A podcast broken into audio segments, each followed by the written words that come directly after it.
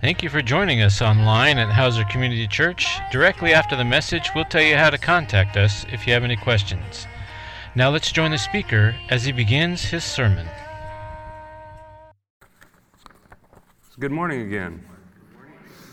I humbly stand up here in front of you today with this opportunity.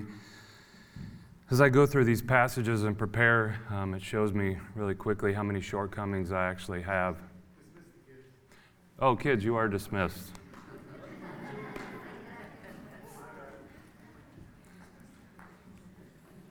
So it forces me to reflect on my own life, and in doing so, I just pray that he increases and I decrease while I'm standing up here.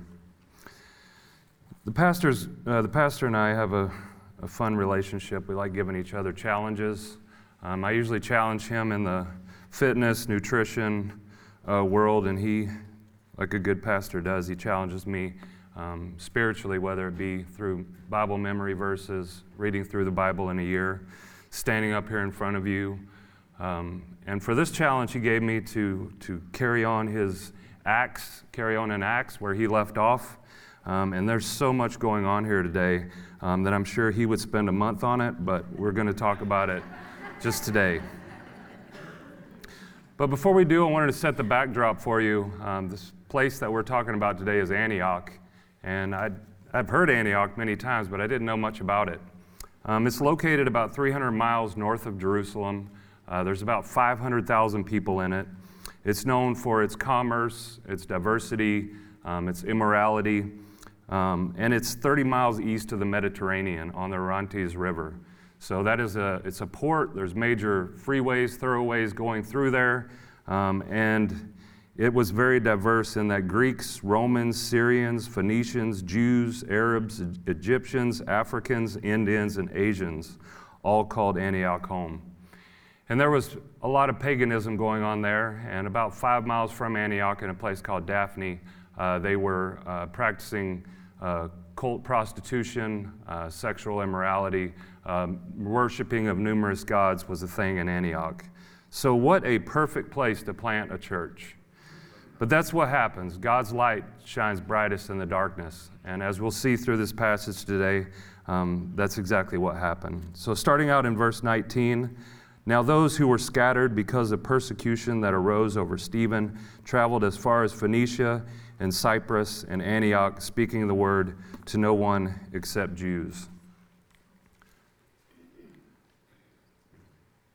And we see, and we constantly keep going back to Acts 1:8.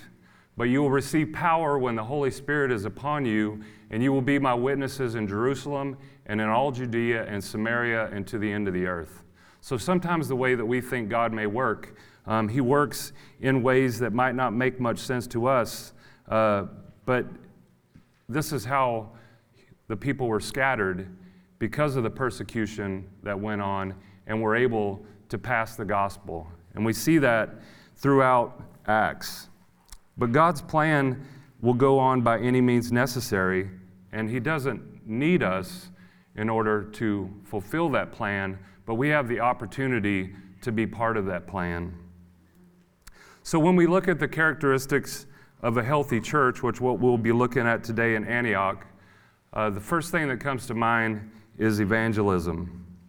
And we look at Acts chapter 8, verses 4 and 5. Now those who were scattered and went about preaching the word, Philip went down to the city of Samaria and proclaimed to them the Christ. So this scattering that was going on was causing evangelism. So they were following after Stephen's execution, and they didn't run and hide. No, when they left, when they were scattered because of the persecution, they couldn't hold it in, and they were preaching the word wherever they went and telling people of the gospel. And maybe they remembered the words of Jesus. You know, I can't get through a teaching without talking about the Sermon on the Mount. But when he said, "Blessed are those who are persecuted for righteousness' sake, for theirs is the kingdom of heaven. Blessed are you when others revile you and persecute you and utter all kinds of evil against you falsely on my account.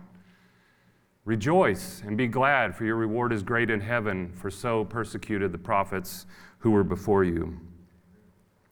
So these first group of unnamed again, we're going to see that these people that we're talking about in verses 19 and 20, they don't name them, but the first ones that went out, they were speaking the word to no one except the Jews.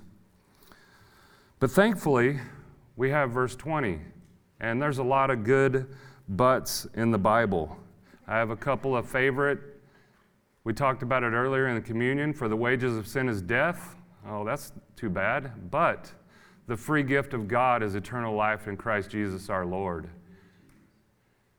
When we look at the next scripture in Ephesians, among whom we all once lived in the passions of our flesh, carrying out the desires of the body and the mind, and were by nature children in mercy because of great love with which he loved us, even when we were dead in our trespasses, made us alive together with Christ. By grace you have been saved.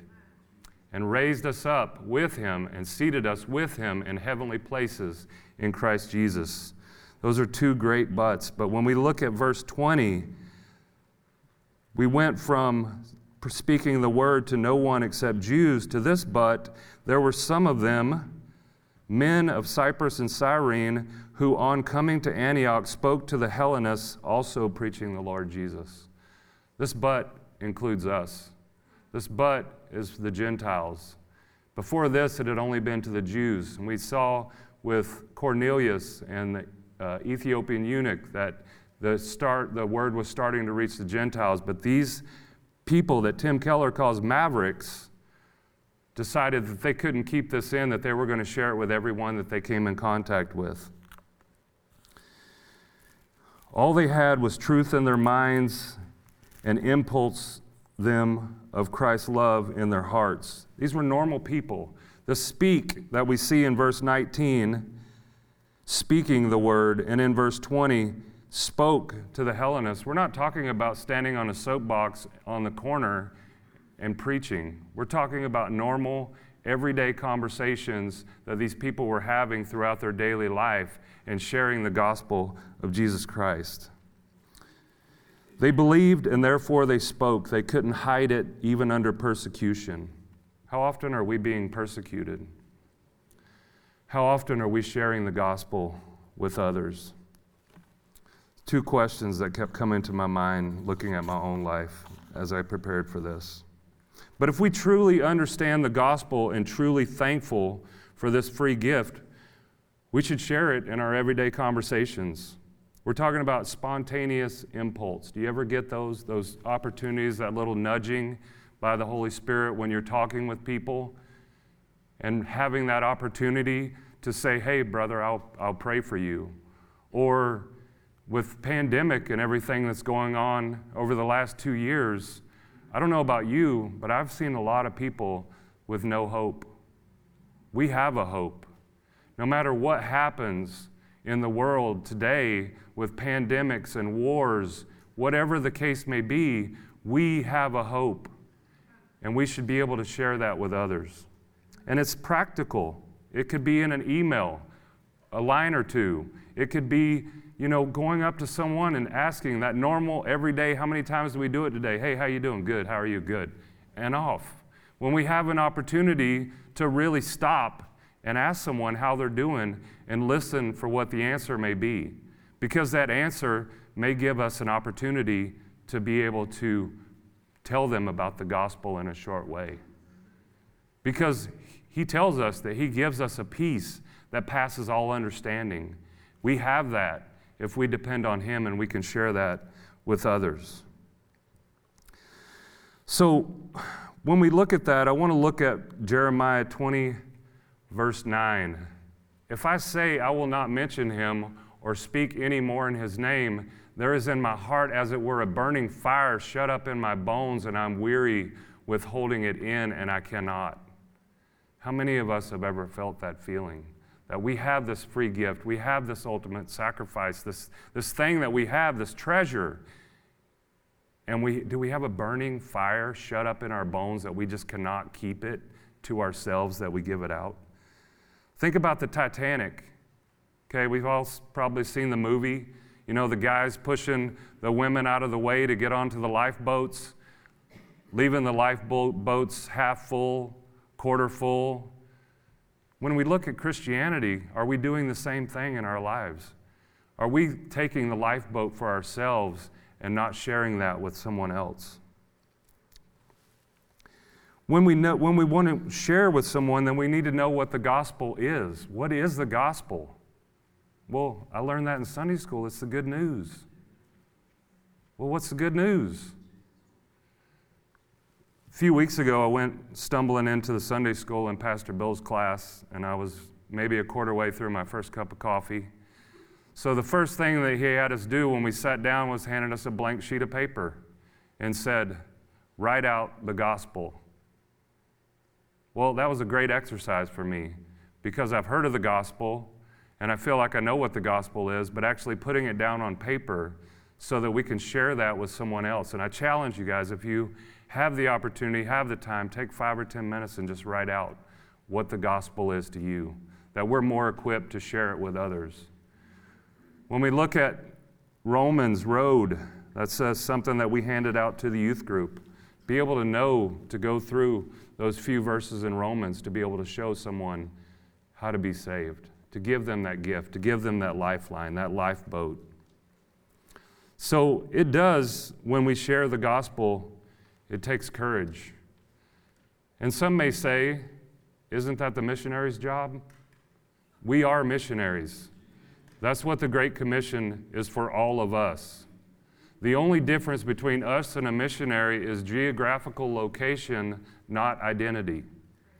We have the identity to be able to share the gospel in our daily lives.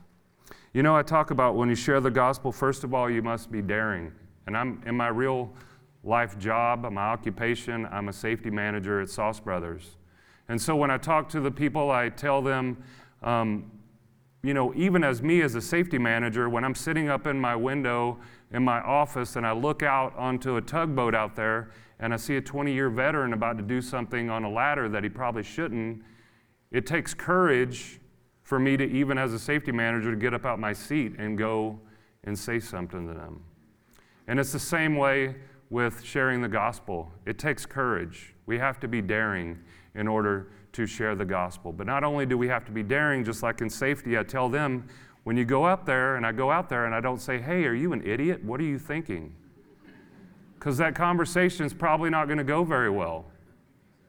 But when I get there, I have the right communication out of caring. And just like with the gospel, maybe the best way is not to go tell someone that they're going to burn in hell. Because the God that we serve is a God of love. And we need to show that love to other people when we share the gospel. The love, the peace, the joy, and be able to have that in our daily conversations. And it goes back when I tell them also, when you have the right communication and you have the right courage, you need to be competent. You need to know how to do the job safely. We need to be competent in the gospel. We need to know what the gospel is. We need to be able to share that with someone. And lastly, not only do we need to have courage, competency, communication, but we need to be committed. We need to be committed to sharing the gospel. They need to be committed to be safe.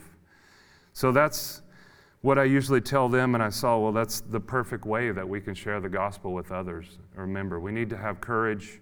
We need to have the right communication. We need to be competent in the gospel, and we need to be committed to sharing it. One man against the world, with Christ's help, is always the majority.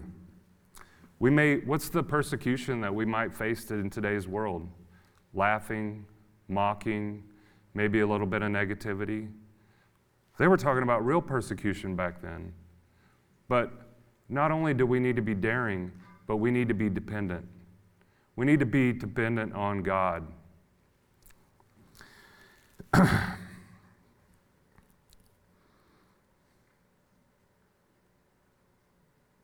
The gospel should be an integral part of a healthy church in the service, in the classes, in the small groups, in outreach, in everything we do. Why is that? Let's look at verse 21. And the hand of the Lord was with them, and a great number who believe turned to the Lord. If we make evangelism a part of this church, a part of our daily lives when we go out there into the community, The hand of the Lord will be with us. They'll be with us personally and will be with the church. When we look at Psalm 127, verse 1, unless the Lord builds the house, those who build it labor in vain. Unless the Lord watches over the city, the watchman stays awake in vain.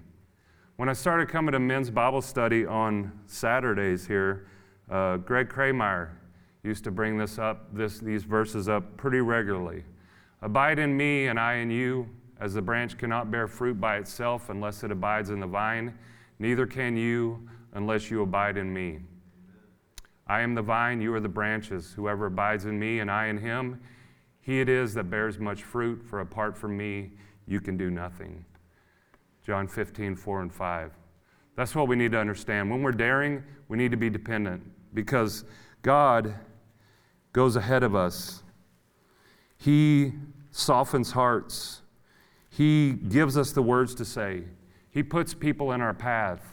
So we are the messenger, but he is the message. So when we go out there, we need to depend on him. We need to pray, Lord, please set people in my path that I can share the gospel with. It's about the message and not the messenger. And I want you to see in verses 21, 24, and 26, great number keeps being repeated three times in this short passage. The hand of the Lord was there, and when the hand of the Lord is there, big things happen. And just like in our daily lives when we're sharing the gospel, if we depend on him, he will be there. He will set the path. He will make it. I want you to see also at the end of verse 21 that a great number who believe turn to the Lord. This is a picture of true faith, okay? To be able to turn to the Lord, we have to turn away from something. So it wasn't just a commitment of faith. It was that they turned away. And you have to understand, looking at Antioch and what they were probably faced with, a lot of what we probably face in our world today, that they turned away from that lifestyle and turned to Jesus.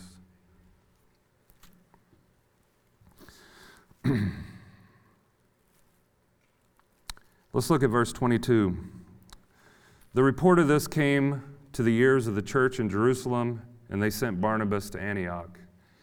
I don't know what the people in Jerusalem, when they heard about this report, whether it was optimism, whether it was worry, whatever the case may be, they needed to go check it out. They needed to send somebody, and they could have sent anybody, but God had a plan. He sent Barnabas. And we could spend the whole time talking about Barnabas and what he did for the church here in Antioch under the Lord's hand, under his guidance. But they sent him, and that's where we come into our next point, that a healthy church must have discipleship. Looking at Acts 4, 36 and 37,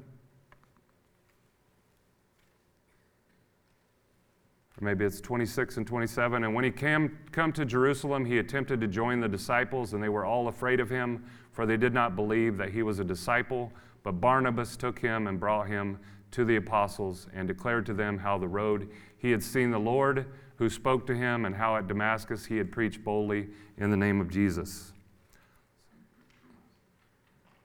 So I do not have those verses up here. I'm going to turn to them because it's the first time in Acts that we see Barnabas, and that's in Acts 4, 36 and 37. Thus Joseph, who was also called by the apostles Barnabas, which means son of encouragement, a Levite, a native of Cyprus, sold a field that belonged to him and brought the money that laid it at the apostles' feet. So his name was Joseph, but he was such an encourager that they changed his name, the apostles did, to Barnabas and called him the son of encouragement. So we see him here that he sold his land, and then we also see him in the passage that I just read that this was Paul, that he stuck up for Paul of what Saul had seen on the road to Damascus and stood up for him, and that's the kind of person that they sent to Antioch to check the situation out. And when he got there, Looking at verse 23, when he came and saw the grace of God, he was glad, and he exhorted them all to remain faithful to the Lord with steadfast purpose. You know, Barnabas could have got there and he could have said, man, I could have nitpicked this. There's all kind of things going on here wrong. But when Barnabas got there, he saw the grace of God. What did that look like? What did that look like when he got there and saw all of these Gentiles that were trying to get this church together and worshiping together? What did he do? Did he nitpick? No, he rejoiced. He rejoiced when he saw the grace of God. He was glad. And then, talking about discipleship, he exhorted them all to remain faithful to the Lord in steadfast purpose.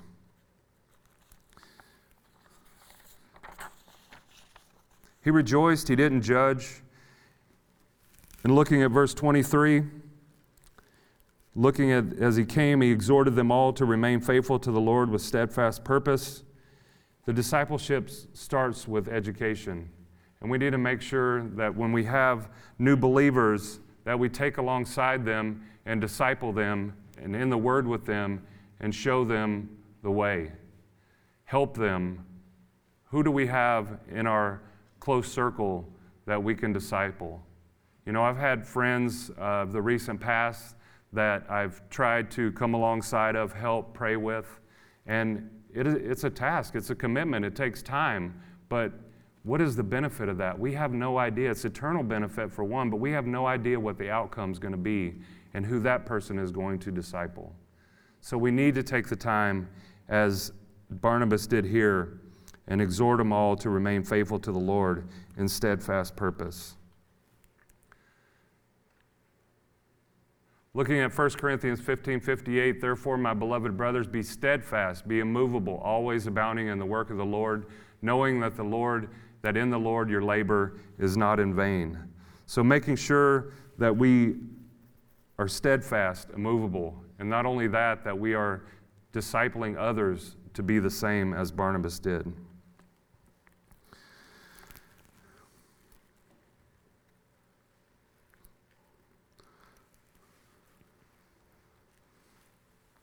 So looking at verse 24, what kind of qualities did Barnabas have? He was a good man, full of the Holy Spirit and of faith, and a great many people were added to the Lord. The leadership that he had, the godly leadership, which is another characteristic of a healthy church, godly leadership is shown here in Barnabas. And I don't know of anywhere else. I tried to research this. My dad, I was talking to him about it, and I don't think there's anywhere else in the Bible where someone is referred to as a good man. But he came, he was glad, he rejoiced, he saw, he came alongside, he pulled them up, and he directed them in the way with education and with good leadership. In my job, I'm passionate about leadership. I've been fortunate enough the last 2 years to teach leadership to our tug captains, to the first mates, and then even to upper management. And you can see a lot here in Barnabas that would be great for a leadership class. He practiced what he preached. He was humble. He was patient when he got there. I'm sure with new Christians, he had to be patient, just the same as we have to be in discipleship. But so many qualities that Barnabas shared as a good leader. And we need to have godly leadership in our church, and I pray, and I'm thankful for the leadership that we do have for Pastor Greg. So godly leadership and the hand of the Lord were on full display, as well as great many people that soaked up this teaching and no doubt put it into action. Those three things, just like we are daring and we depend on God, the same thing happens here at the church in Antioch. The result of this combination was standing out, as we see at the end of verse 26. They were called Christians. There was something about them that they were called, meaning someone else called them Christians. There was something about them, something different, that made the local population call them Christians. You know, Joy works with us in youth group, and many times I've heard her say, if you were to be arrested for being a Christian, would there be enough evidence to convict you? And I have to ask myself that question. Do the people that I come in contact with out there, Would there be enough evidence for them to know that there's something different about me that they want to see and be a part of? So looking at verse 25, I apologize, I skipped ahead a little bit. Another quality of Barnabas as a leader. So Barnabas went to Tarsus to look for Saul. Barnabas could have taken all this probably on his own, but he recognized, as a good leader does, that he needed help, and there may be somebody else that can do it better. Maybe there's somebody else that can push this even further, because we see again in verse 26 that a great number of people were there. So he went to Tarsus, and we haven't seen Paul since way back in Acts, after he has his conversion and he comes to Jerusalem, and they were wanting to kill him, and so he went to Tarsus. So from what I gather, he was there about 8 years. We don't know for sure what he was doing in Tarsus, but I believe that he was probably preparing for what was about to come, and the first being his work in Antioch. So when Barnabas went and got Saul, he came back, and when he had found him, he brought him to Antioch, verse 26. For a whole year they met with the church and taught a great many people. And in Antioch, the disciples were first called Christians. So he brought Saul back to Antioch, and they taught for a full year for this new church, because they knew the importance of what this church was going to be, what they needed to do before they went off onto their into his missionary journey. So before I finish that point on godly leadership, I also want to say that not only does a healthy church need godly leadership, but a healthy church needs Christians. A healthy church needs people that can be identified by the outside world as a Christian. It's a ratio that needs to happen, because we can have godly leadership, but if we're sitting in the pew, coming in on Sunday morning, leaving until our Bible stays in the car until the next Sunday, it needs both to be a healthy church, both ways.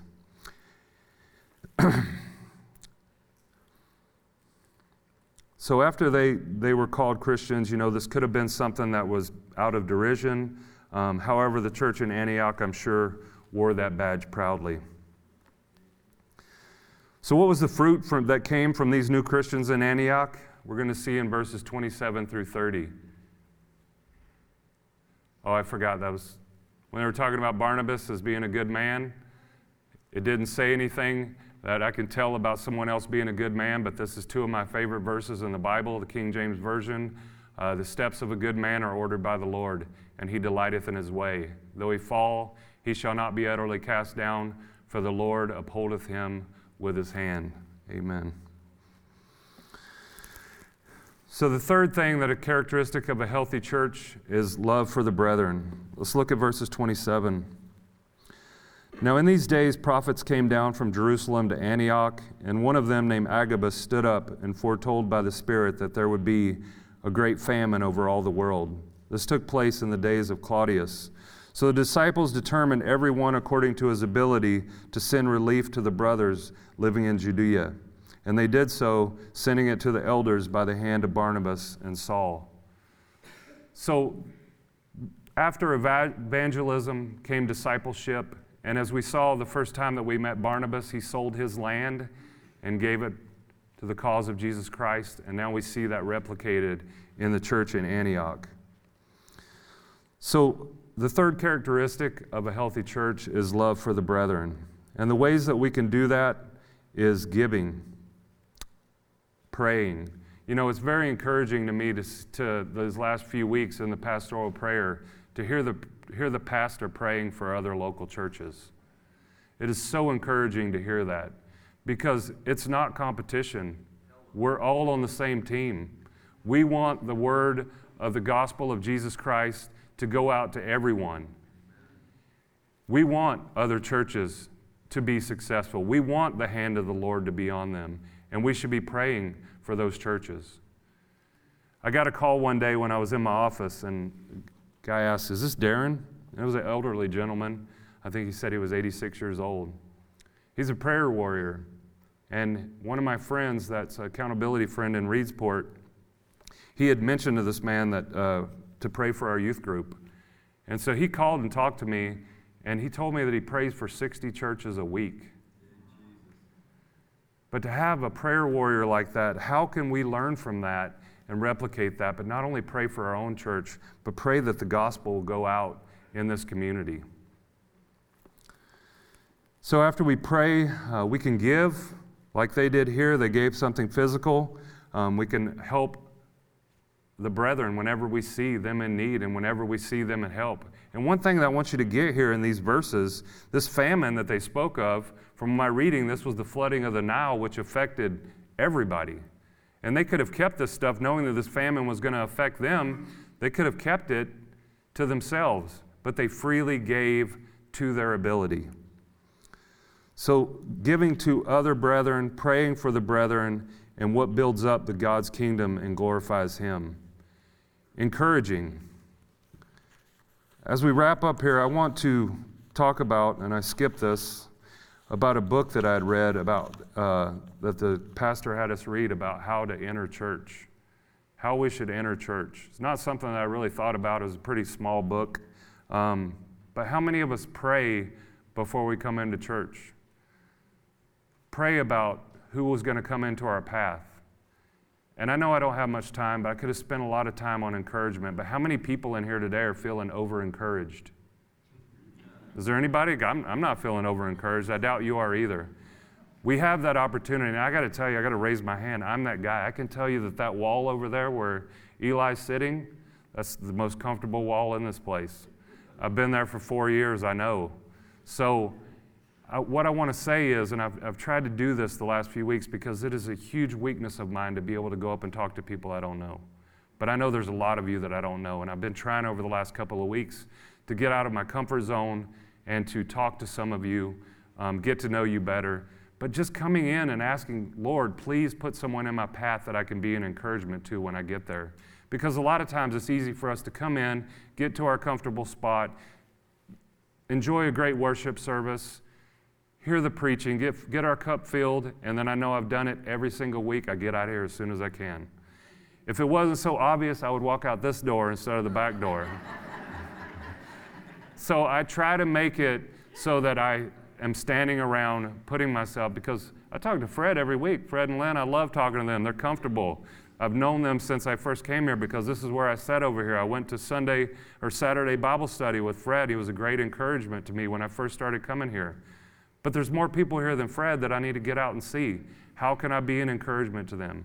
Do I have to sit in the same spot? Lord, please tell me where I need to sit, where I can sit to be an encouragement to someone in church. Do I sing? Singing can be an encouragement to those around you. Well, I don't have a very good voice. You know what? If you're singing from your heart, the words, it is beautiful music in the ears of our Lord. So be an encouragement to others when we come into church.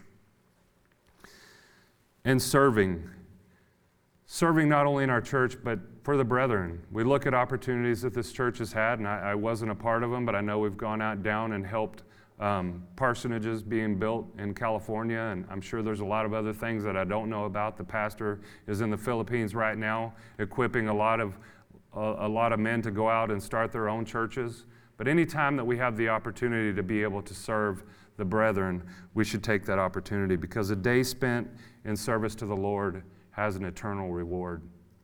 That's what I tell our youth. It's like if you volunteer for something, if you help with Proclaim, whatever the case may be, there's nothing better than a day serving the Lord, because it has a permanent, eternal benefit.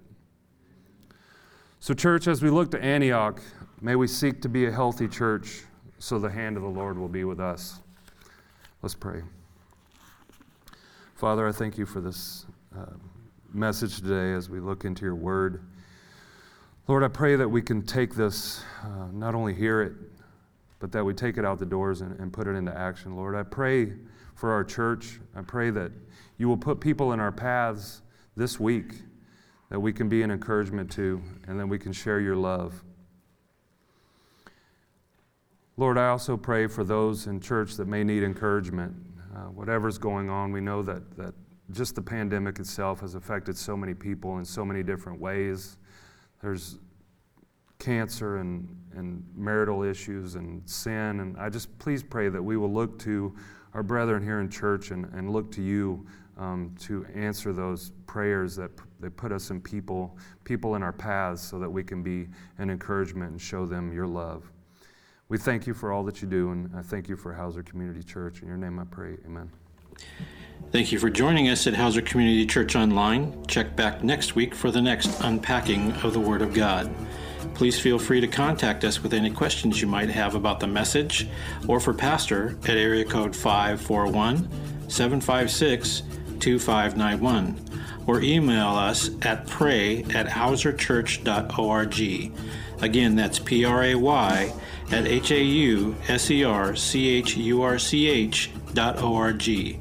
Our address is 69411 Wildwood Road, North Bend, Oregon, 97459. Remember, if you're seeking the truth, it will set you free, and that truth is Jesus Christ.